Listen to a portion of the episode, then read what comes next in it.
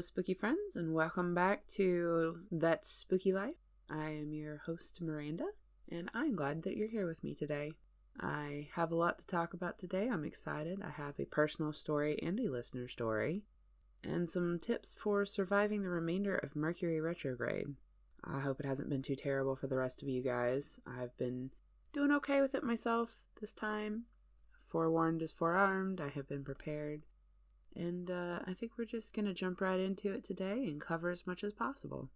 So, the story that I'm sharing today, I know I've gone over recently quite a few childhood stories, and I'd like to talk about something a little bit later.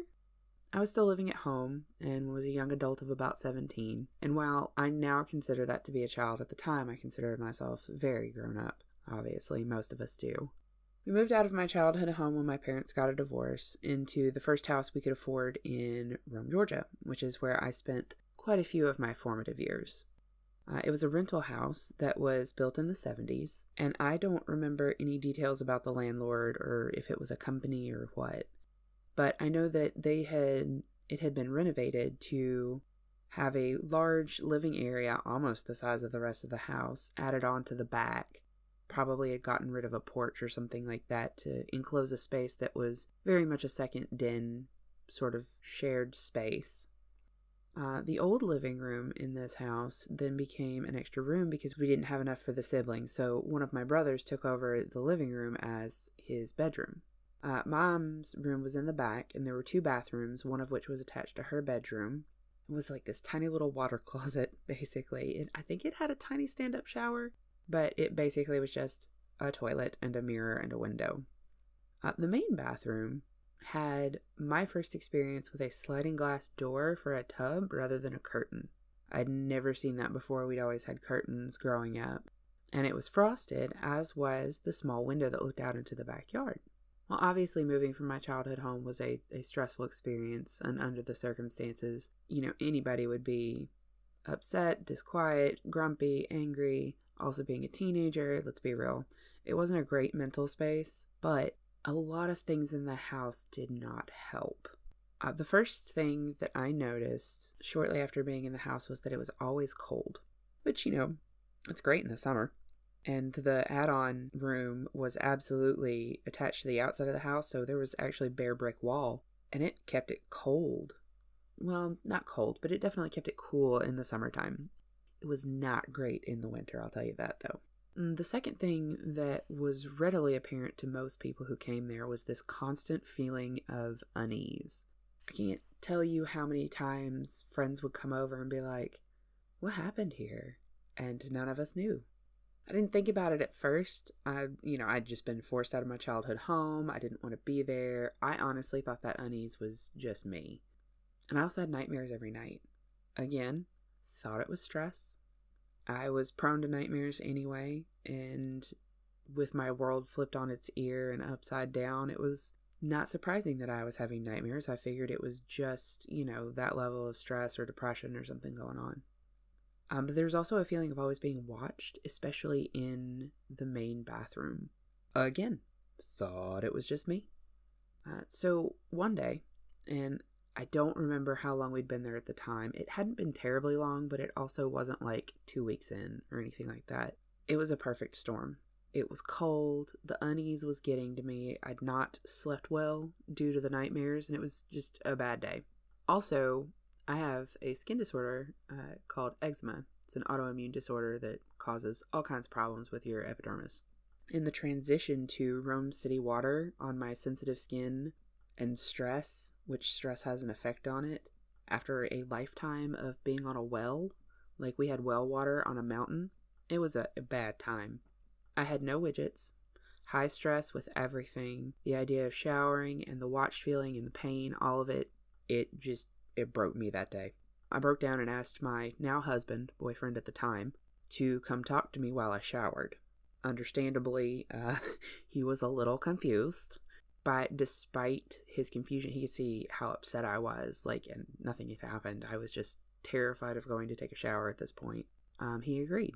And at first, it was awkward because he didn't understand why he was there. But when he saw the effect the water had actively on my skin, it got a lot less awkward because I was visibly suffering. Um, I explained what was going on and going through my head and was just like, please talk to me, please distract me. And that gave us a few minutes of, of chatting, um, but the, the shower was obviously longer than that. I tried to make it as quick as possible. I, I usually did, and it was just basically rub soap through my hair, dump some conditioner in it, wash gingerly, and then, you know, dart as fast as I could. But I was still miserable and needed a distraction, so I yeet caution to the wind and admitted out loud for the first time that I was made super uncomfortable by that bathroom and why. Once I explained it, I immediately started to sort of rationalize to him like the frosted window and the sliding door to the shower. Um, it was unlike anything I'd ever had, and maybe that was all it was. And I was just, you know, 17 years old, going a mile a minute, talking to my first boyfriend, trying to keep myself distracted while also not appearing to be crazy. But to my shock, he actually agreed. Uh, he was basically living with us at the time and showered there regularly and agreed that he'd actually felt like he'd actually had felt the same way in a manner that led me to believe he thought he was the only one too. So we were talking about this and he was like, No, it seriously feels like, you know, you turn and you glance a face over your shoulder or something like that. Like, he's like, I hate this bathroom. Uh, this actually began to grow my confidence in talking to people about it. We talked to friends about it who frequented, and it seemed that literally everyone felt the same way about that room. Um, and while my mom's tiny bathroom was basically a closet with a window, and it had the same kind of frosted window, it didn't feel that way in there. In fact, much like me, most people felt like there was a face in that window. So there was a party. Uh, Mom let us have all the parties at her house. She didn't interfere. She just went to like read in her room, come check on us and stuff. But she knew where we were. She knew who we were with, and that way she could, you know, not have to worry about us basically.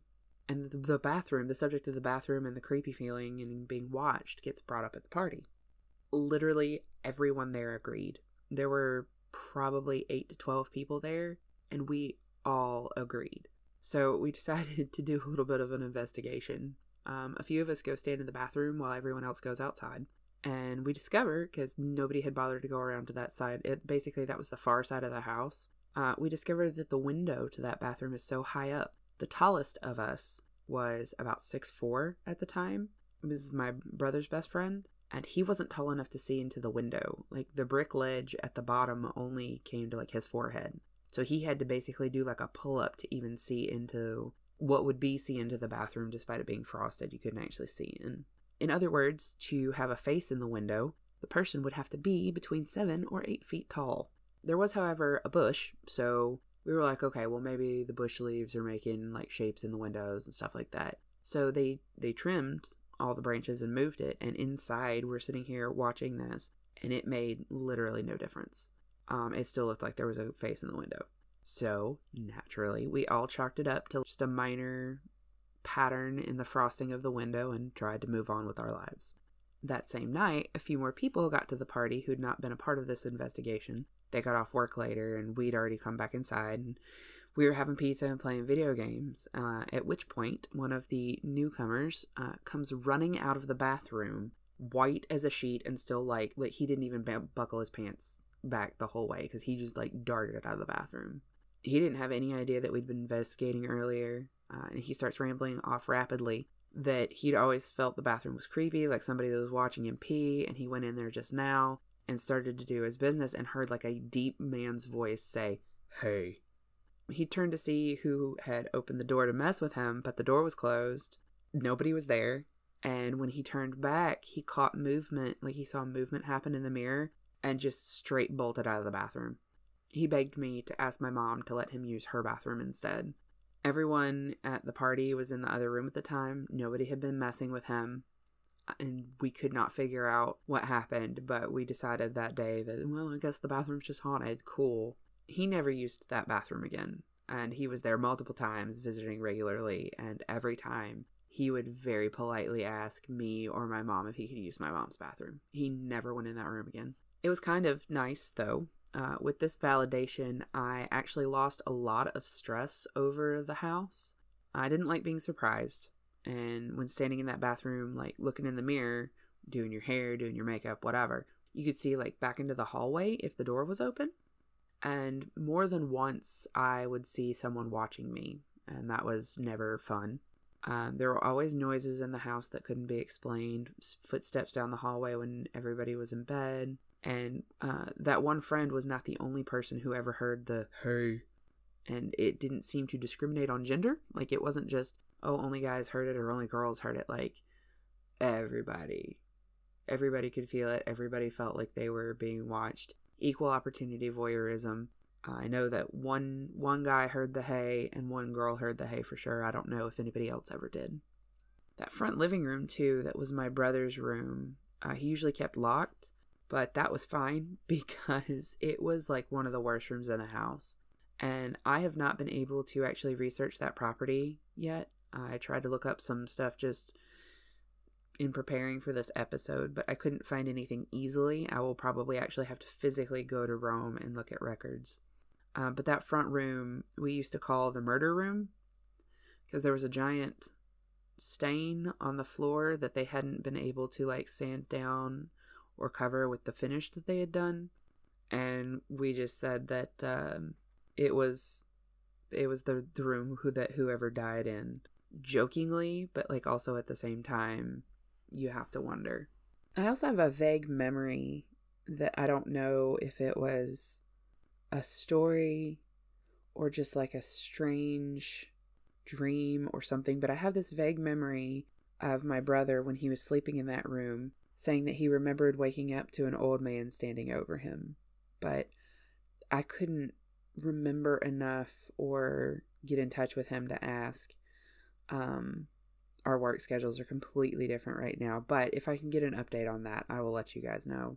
But I have this vague memory of him talking about how he woke up one night and there was an old man standing over him that was gone when he turned the light on. So, cool. It was all a bunch of bullshit, to be perfectly honest. But there's a certain level of it that after a while you just get used to. And it honestly inspired me to look more into sort of the witchy leanings that I already had. Many times, one of my best friends and I would be, you know, reading books and trying to do things to protect my room or my mom or the house or my brothers and really it honestly started our path as baby witches. We'd we'd started a little before then, like reading and talking about stuff. But for me, at least, I would say that house was really when the first steps occurred on my path for me because that house was not playing around. But all of that sort of faded into the background, and people would just startle, look, nervously laugh, and move on with what they were doing. The scariest thing that really ever happened to me in that house, however, happened uh, the Christmas of I think the second year we were there. Um, that year on Halloween was the year that The Ring came out. I want to say it was like 2001 or 2002. And that movie fucked with me. The girl in the closet startled me at the beginning, and from then on out, my anxiety was triggered. And honestly, that movie is more about suspense than it is like a lot of crazy visuals. Like the, the video is not scary. It's a Nine Inch Nails music video. But like that movie builds suspense really well. Well, unfortunately, suspense triggers my anxiety. So that movie messed me up for a couple of weeks. Like two or three weeks, I had trouble sleeping because of that movie. Come Christmas, I had double walking pneumonia and I was laid out of work for four weeks. It was the last two weeks of December and the first two weeks of January.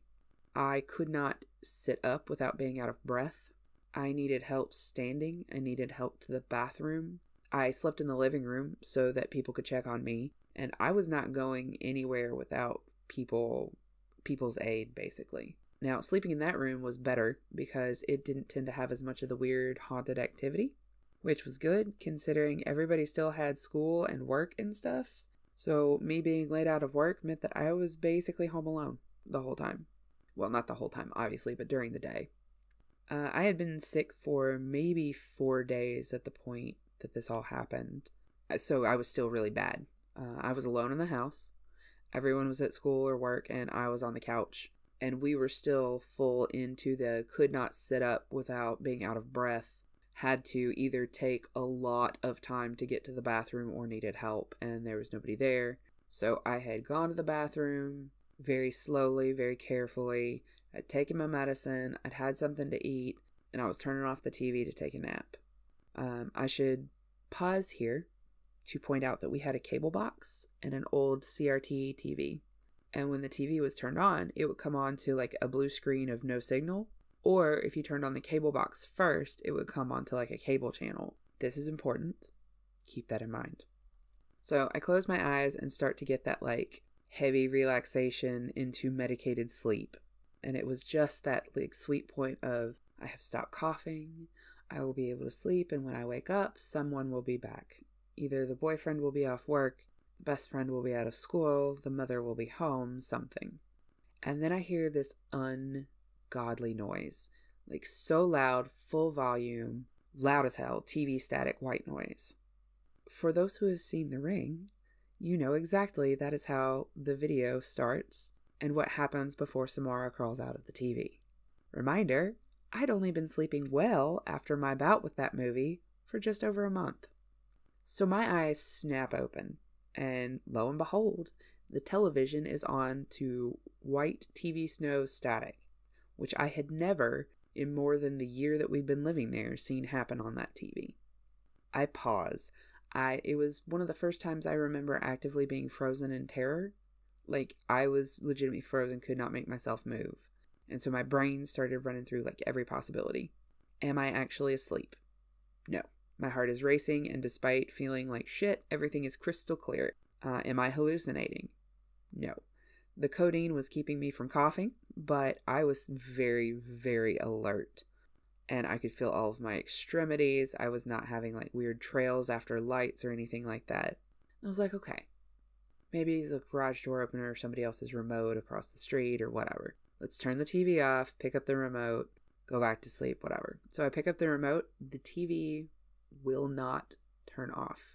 I took out the batteries. I switched them around. I rolled the batteries. This is all lying on my side because I can't really get up. Everything was within arm's reach, sort of thing. And the TV remote is lighting up. It is on the TV selection. It was not on like any other VCR selection, anything like that. TV will not turn off. So when that happened, I felt a surge of true panic. It took maybe two full heartbeats. I had the presence of mind to, to grab our cordless phone that my mom had left for me, the Afghan that I was under, and I, one hand leapt up and vaulted over the back of the couch. And we had a game, uh, a game shelf that held all the board games and card games and stuff that was the exact same height as the couch, tucked up behind the couch. And I vaulted, like I one arm vaulted over the whole thing. I don't think I landed until 25 feet later in the kitchen and maybe took three grand jeté strides to the door and was out into the driveway and as close to the end of the driveway as I could before I collapsed, basically. Um, I didn't actually pass out, but I was exhausted this was still in the bad of the pneumonia and I needed help to stand, but adrenaline is a hell of a drug. So it was December and like 34 degrees, and I'm now in the driveway with an Afghan in my pajamas. And with shaking hands, I dialed my mom, and when she answered, I burst into tears. Uh, she couldn't understand anything I was saying, just that I was scared, something about the house, and I was outside and not going back in. Uh, my mother then proceeded to make a 15 minute drive in seven minutes, blowing through three red lights and God knows how many stop signs I found out later.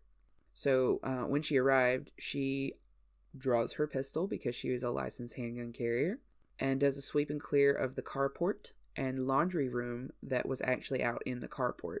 Uh, then she turned on the dryer, stands me next to the dryer, and tells me to wait. So, standing in the carport, I can hear that the TV is still on full volume, full white snow static. And through the open kitchen door, I proceed to mo- watch mom do a sweep and clear of the entire house. Like I'm watching a cop drama on TV or something. She was on top of that shit. Then she gets to the door of the extended living room. She comes around the corner, gun pointed, and I watch her stop, blink, and then I hear the static stop. Uh, once she was confident that there was nobody in the house, she gets me inside and warm with some hot chocolate and blankets, scolding me, but shockingly gentle for my mom. especially with the fact that I was standing outside barefoot in 34 degree weather on concrete. Yeah, it was.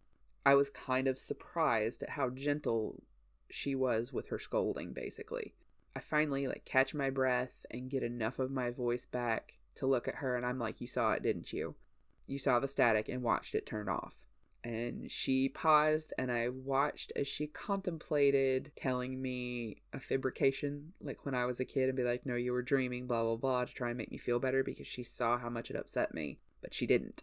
She sighed and she said, Yes, that she had, affirmed that I was not hallucinating or crazy and that we would figure it out later.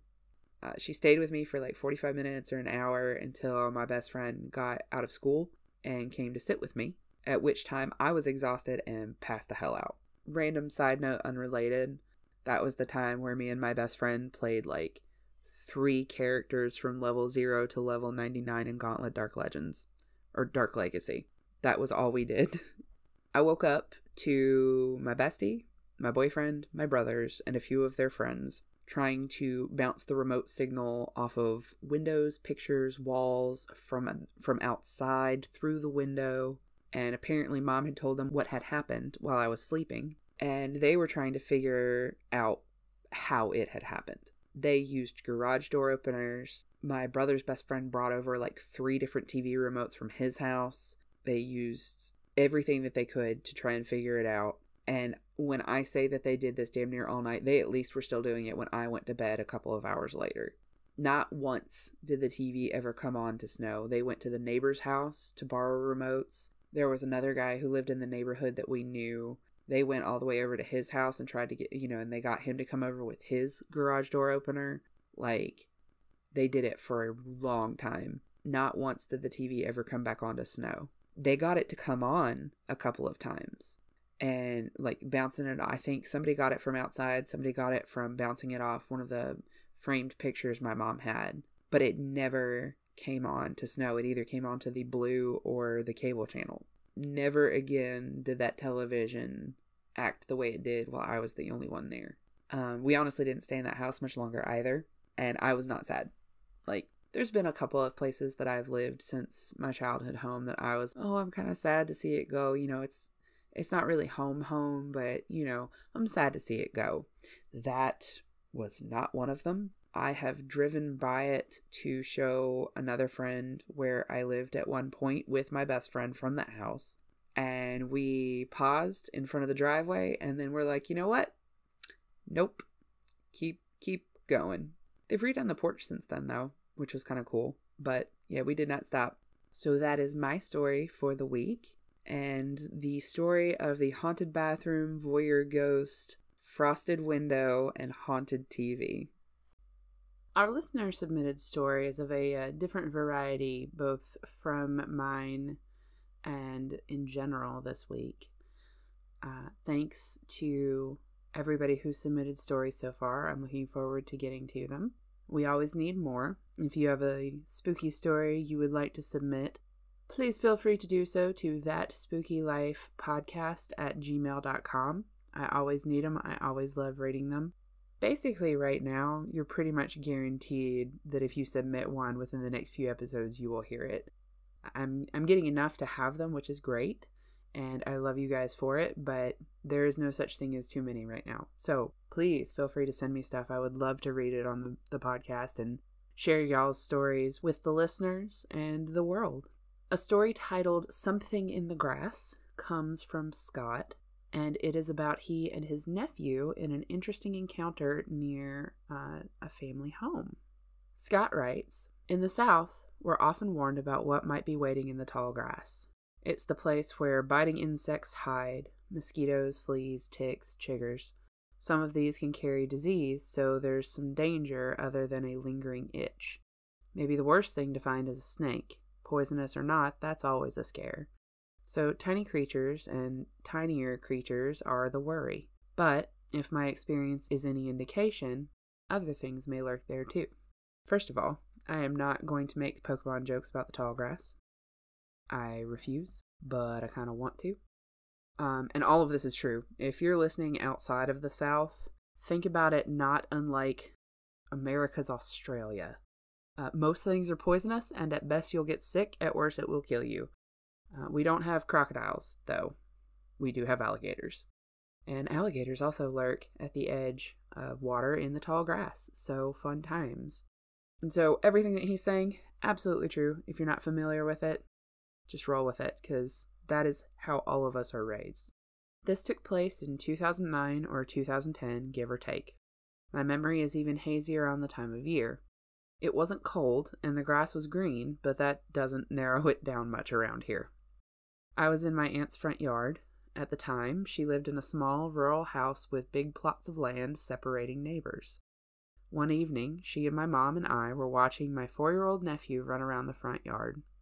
Her house was pretty close to the two lane road that cut away from Highway 411 into trees, fields, and pastures, so we had to keep a close eye on him. He's toddling around the yard near us, inspecting things as small children do, when he suddenly stops. He's near the edge of the lawnmower's last rounds over the yard, and the boundary marked by the, you guessed it, tall grass, rising from the perspective of a four year old into a thick green cliff. Besides its newfound height, however, it's very ordinary grass, no flowers, no buzzing insects, no toad croaks or cricket chirps. Just grass. Nevertheless, he stops and he stares into it for a long moment. I amble over, following his eyes to try and find what had ensnared him. I squatted near him and asked quietly, What do you see? No reply. He just keeps staring. But by and by, I could feel something looking back from between the blades something small and curious, looking at my nephew as much as he was looking at it. It was in the grass, part of it, and invisible to me, but he saw it, and it him. They looked at each other for a while, trying to figure each other out, I think. Then, whoever it was in the grass must have had enough and moved on, as the feeling of being watched was gone.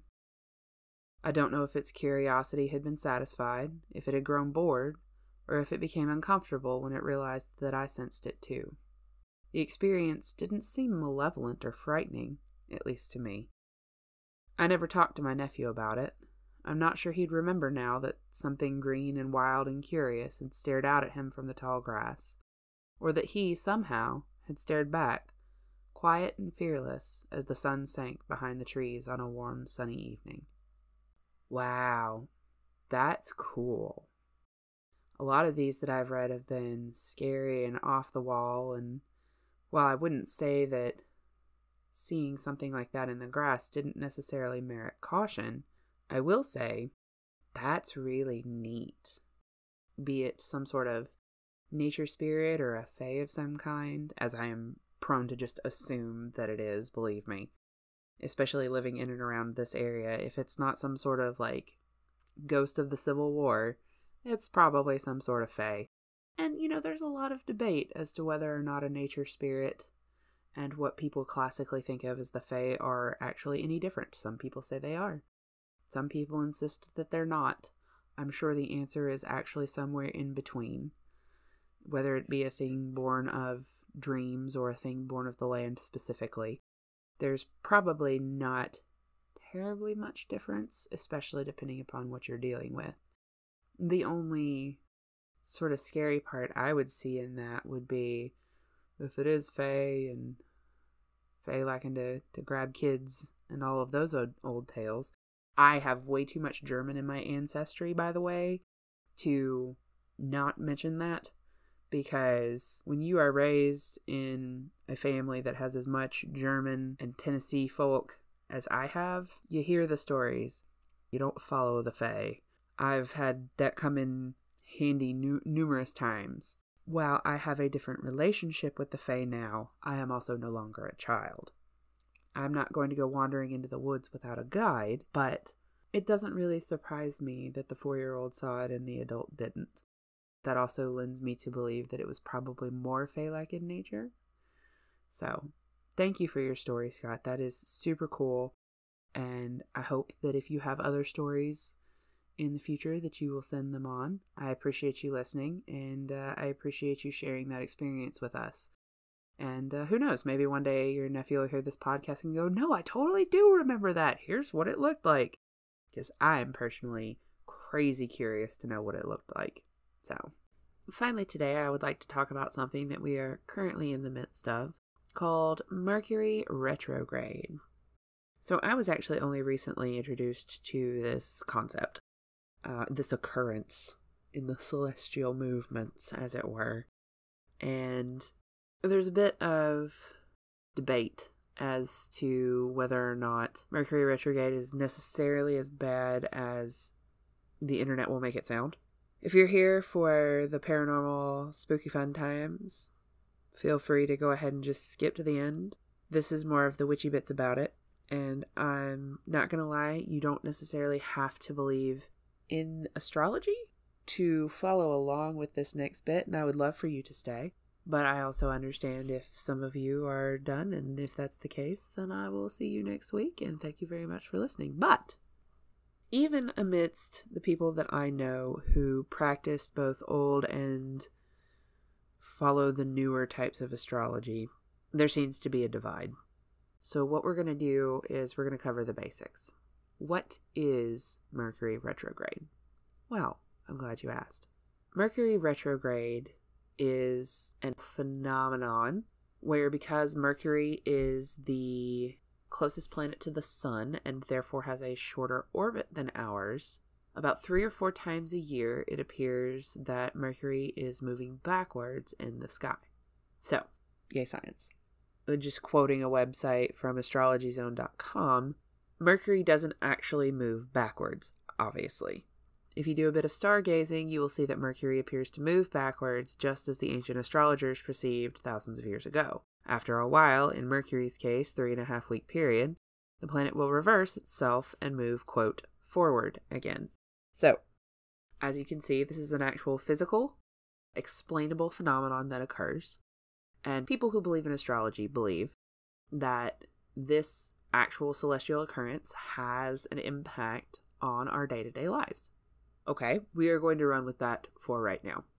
I'm still learning and I don't tend to believe in things that I have not fully learned. So, this is part of my learning process. I dedicate knowledge to memory better when I share it with others and process externally. So, this is part of the learning process. And as I always say, I may come back later and correct some of this information, so bear with me. What does Mercury retrograde mean in terms of astrology? Wow. Mercury is the planet that rules communication, travel, and exchange. Uh, you have no doubt heard someone say, Oh crap, I have all these meetings this week and Mercury is in retrograde. It's not going to go well. Well, that's because Mercury is the planet of communication.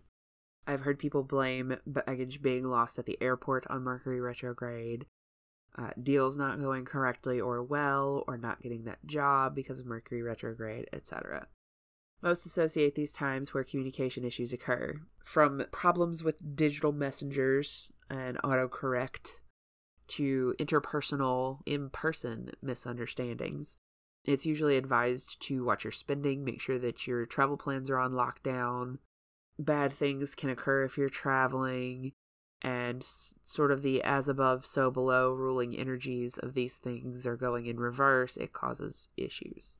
I've also seen it advised to avoid making big decisions, signing contracts, or uh, launching major projects during this time, as the details will be fluid and hard to pin down, and others may misunderstand your intention or your clearly spoken words. I've also seen that there can be positive things to Mercury in retrograde as well. Uh, issues that arise during retrograde can show can show you problem areas in your life from personal habits and behaviors to problematic relationships, or poor business practices. Uh, if it comes up as a pain point during retrograde, there's probably something that you can refine, fix, or need to cut from your life in some way. So says some of my research. Because the details are fuzzy, it's not a bad time to try and think outside of the box. Planning a rock solid idea, not likely to be beneficial, but if there's something that you're doing that requires a solution you've yet to discover, this period of time can provide the wibble wobble that might be necessary to have a new perspective or idea inspired. Uh, I did see an article, I don't recall where, that recommended anything you endeavor under retrograde starting with re is a better plan, like review contracts, reconnect with old friends, prepare to repeat yourself a lot, redecorate a room. That's what I did in this cycle. I redecorated one of the rooms in my house. At the end of the day, whether you believe in astrology or not, other people around you do. I have discovered that the power of belief can be more powerful than anything really in the verse. If you believe that you're going to have a bad time during Mercury retrograde, you're probably going to have a bad time during Mercury retrograde, whether that was predestined or not. And, you know, maybe it's not all mind over matter, but maybe mind over matter can have a positive impact. I know plenty of folks who use old, old, old astrology in their spell work and their daily lives that roll their eyes at the panic and fear of Mercury retrograde. And I know plenty of other people that legitimately prepare as if it's going to be a temporary end of the world. So you have to find what is your truth in your life. But what I've gathered is it's more that how one prepares for and utilizes the celestial energetic influences on your daily life. So we are currently in one. It's the last one of 2019. And I am going to give some unsolicited advice that that I would be interested to know if you guys follow or not. You know, feel free to also be like, no, we're done with you, whatever. Cool.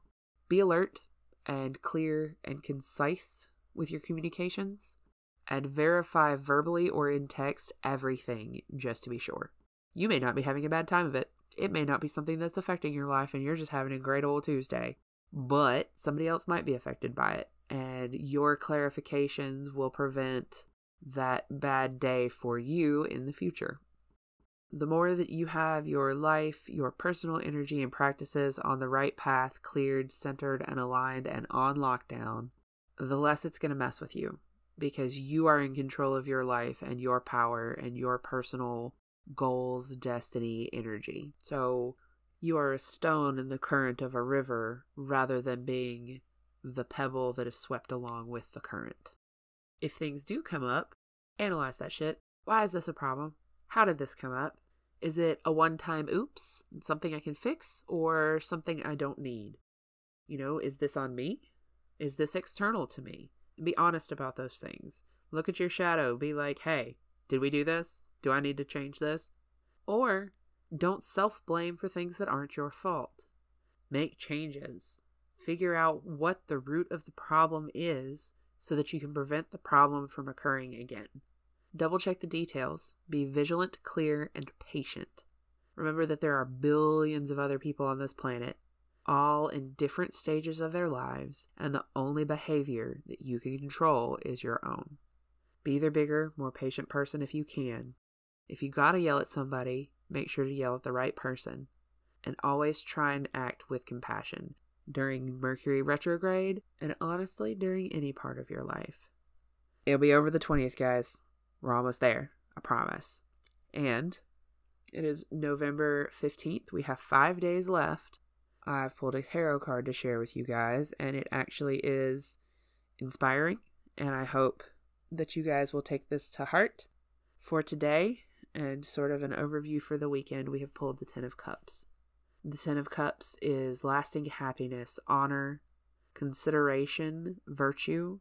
And I think that is the vibes that we should all take into this weekend and these last few days of Mercury retrograde and even into the holiday season. Maybe you've worked through some stuff recently that you can now find that well of consideration and compassion. And Mercury retrograde brought it up or helped you work through it, and it wasn't necessarily comfortable. But here we are, and we are headed into what a lot of people consider to be one of the rougher times of year. Today, I hope that you have found consideration, compassion, and some lasting happiness, and that we go forward with honor and virtue. And I thank you very much for joining me on this special fifth episode of That Spooky Life. Obviously, it's not special any more special than the other ones. I just wanted to call it that because I'm excited we have five episodes in. Uh, thank you to Scott for your wonderful tall grass story today. And thank you to everybody who continues to submit your stories.